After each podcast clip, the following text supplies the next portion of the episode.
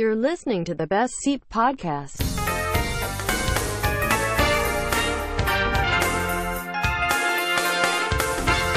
สวัสดีครับ ขอต้อนรับเข้าสู่ The Best Seat Podcast คุณอยู่กับผมเฟรมเจสลิดครับ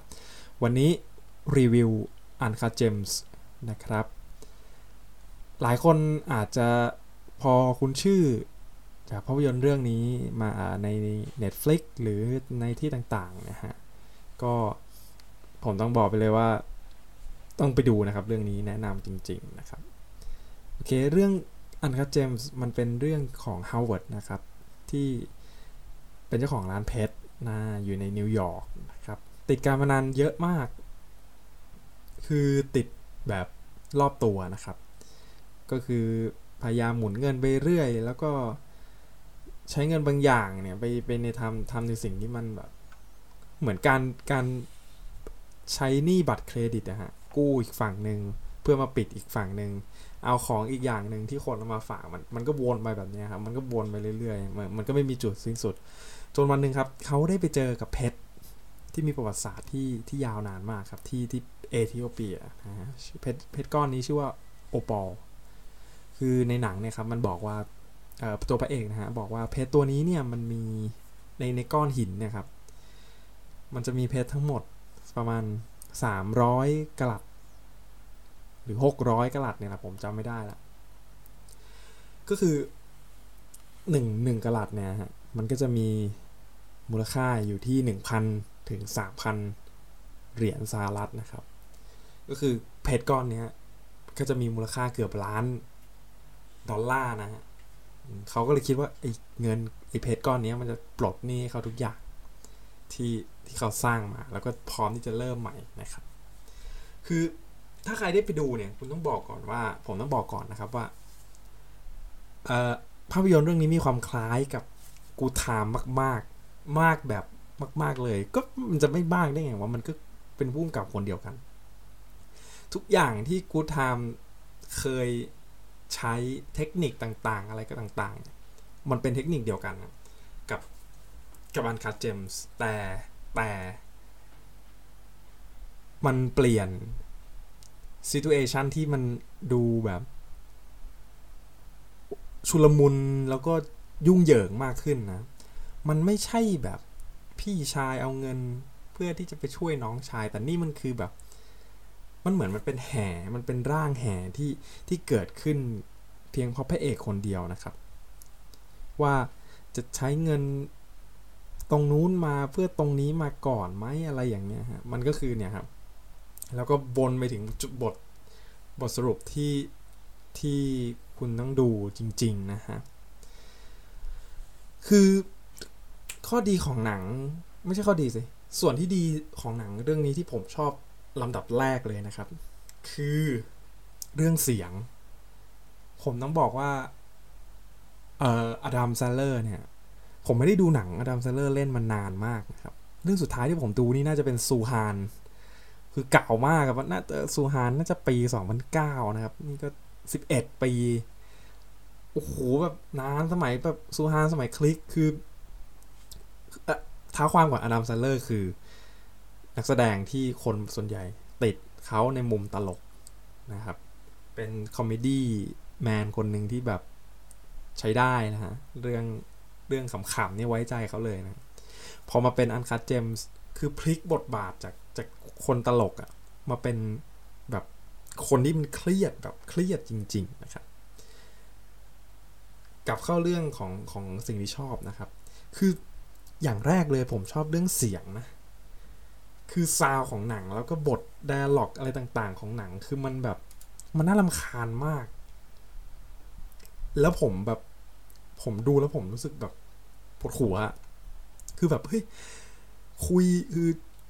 ผมว่ามันเป็นเทคนิคหนึ่งที่ที่ทำให้คนรู้สึกแบบอินกับหนังง่ายมากนะครับ คือ ambience ของซาวแล้วก็เอ่อ d ด a l ล็อกด้วยตัวทุกอย่างที่ที่พระเอกทำนะครับ มันมันมันดูเหมือนจะไม่สำคัญนะ แต่มันสำคัญแล้วมันดู real แบบจริง ๆ เว้ย คือเออ เวลามึงเกิดปัญหา มึงต้องพูดแบบนี้ มึงต้องมี เทคนิคท่าทางมึงต้องวีนแบบนี้อะไรเงี้ยครับ แล้วตัวพระเอกเองด้วยก็ตัวพระเอกเองเนี่ยก็ก็มีความที่แบบมั่นใจในตัวเองสูงมากแล้วก็ไม่ไม่ค่อยแบบ ไม่ค่อยมีเหลี่ยมอะไรที่มันแบบลูกล่อลูกชนมามากมายเพียงแต่ว่า ก็พูดตรงๆตรงๆตรงๆตรงๆแต่มีแบบ มีการโน้มน้าวจิตใจที่มันดีอะไรเงี้ยด้วยด้วยการพูดแบบตรงๆเลยอะไรก็คือแบบเนี่ยฮะคือ สิ่งที่ผมชอบอย่างแรกคือเรื่องซาวแล้วแล้วเออพวกเสียง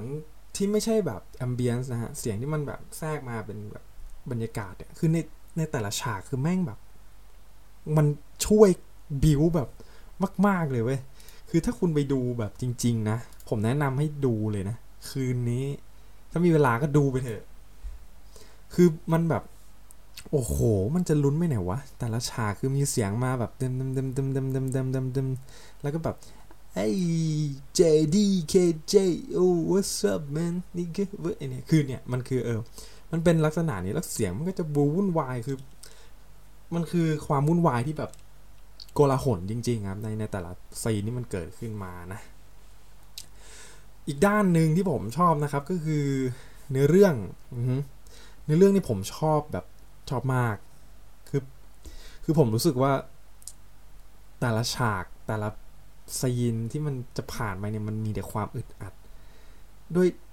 คือมันก็จะไปโคกับข้อแรกครับ มันมันจะคล้องกัน มันจะล้อไปกันก็คือแบบ ความที่ซาวมันดูแบบมุมมันดูแบบเป็นนอยส์ที่แบบเยอะมาก แล้วมันก็ประกอบกับซีนที่มันแบบ โอ้ กูเลกูจอแบบนู่นนี่นั่นในประมาณเนี้ย มันก็เลยทำให้แบบมันดูอึดอัดมากที่ในแต่ละซีนที่มันจะผ่านไปนะครับ แต่ละแต่ละครั้งที่ที่มันผ่านผ่านเรื่องราวในในตอนก่อนหน้านี้ไปได้นี่คือมันอึดอัดมากนะฮะอึดอัดจริง ๆครับ แล้วมันก็จะไปคล้องกับพวกบทพูดที่แบบโอ้โหคือมันมันจะพูดเยอะมากคุณนึกถึงแบบอารมณ์แบบ หนังเควนตินอะที่ว่าแบบ เฮ้ย โห ไม่มีอะไรเลยแม่งพูดพูดพูดพูดพูดพูดพูดอย่างเดียว แต่แบบคือการพูดของแต่แต่ละแต่ละสิ่งที่มันพูดเนี่ย มันมันคือการพูดที่แบบ มันเหมือนเราเราพูดแล้วเราตัดกระดาษอะคือมันพูดเสร็จปุ๊บมันมันไม่สามารถที่จะแบบ กลับมาคืนคำได้ อะไรแบบนี้ครับซึ่งซึ่งผมแล้วบอกว่า มันเป็นที่อะไรที่แบบสุดสุดจริง ๆ นะครับ โอเคผมพูดถึงเรื่องเสียงไปแล้วบทพูดเรื่องบทพูดไปแล้วนะครับ พูดถึงเรื่องอะไรกันอ๋อโอเค อีกเรื่องที่ผมอยากจะพูดอยากจะแนะนำเอ้ยไม่ใช่อยากจะให้ทุกคนได้ดูก็คือ การเอาบรรยากาศกลิ่นอายของของ นิวยอร์กในปีเอ่อ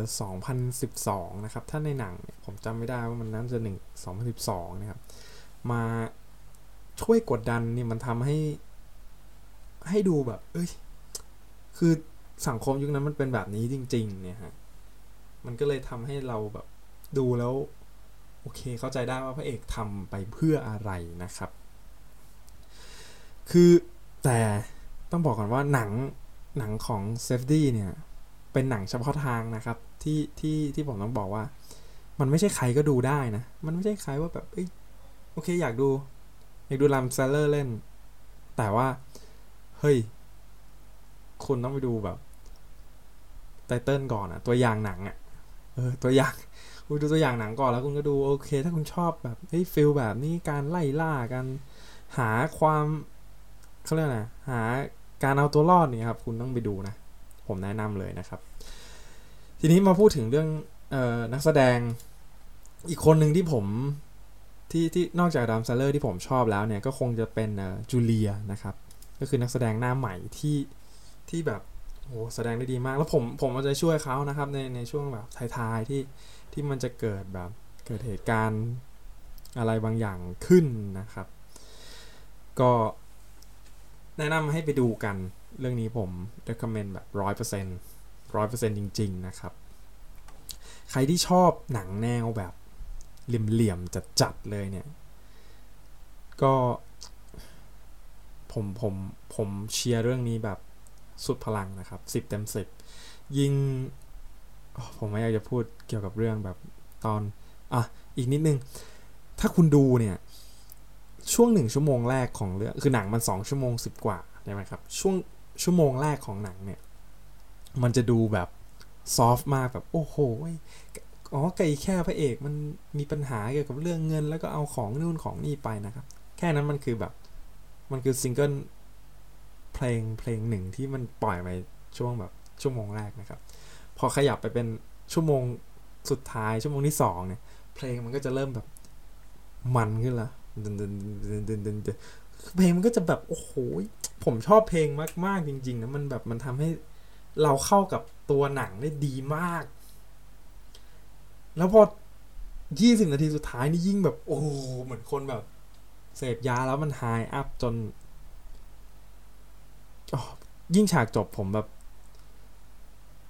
ผมผมยอมรับเลยว่า เรื่องนี้เกินคาดจริง ๆ นะครับ ผมขอทิ้งท้ายไว้กับโค้ด ค้ดหนึ่งของที่พระเอกได้พูดกับเอ่อกับนักบาสที่เขาจะขายเพชรให้นะครับ เขาพูดว่า this is me this is how I win ก็คือวิธีที่เขาเล่นนะฮะ เนี่ยคือวิธีที่เขาเอาชนะได้ หากมองย้อนกลับไปนะครับ ย้อนมองย้อนกลับไปในตัวหนังเนี่ย จริงๆ พระเอกไม่ได้เป็นคนที่แบบลูเซอร์มากนะครับ แต่เขาเป็นคนที่กระล่อน แต่ก็มั่นใจในตัวเองสูง แล้วก็ไม่ยอมที่จะเสียอะไรไปง่าย ๆนะครับ เขาพยายามทำทุกอย่างเพื่อให้ตัวเองเนี่ย เอาชนะได้ ไม่ว่าเหลี่ยมไหนก็ตามนะครับ ถ้าเกิดใครที่ยังลังเลใจไม่ดูนะครับ ผม ตบท้ายด้วยการที่ชนะรางวัลนะครับสองรางวัลเป็นรางวัล Best Actor ทั้งสองรางวัลเลยนะครับ ก็คือ Nation Board of Review กับ Boston Society of Films นะครับ ขอบคุณที่ติดตาม The Best Seat Podcast นะครับ แล้วพบกันใหม่ EP ถัดไปครับ สวัสดีครับ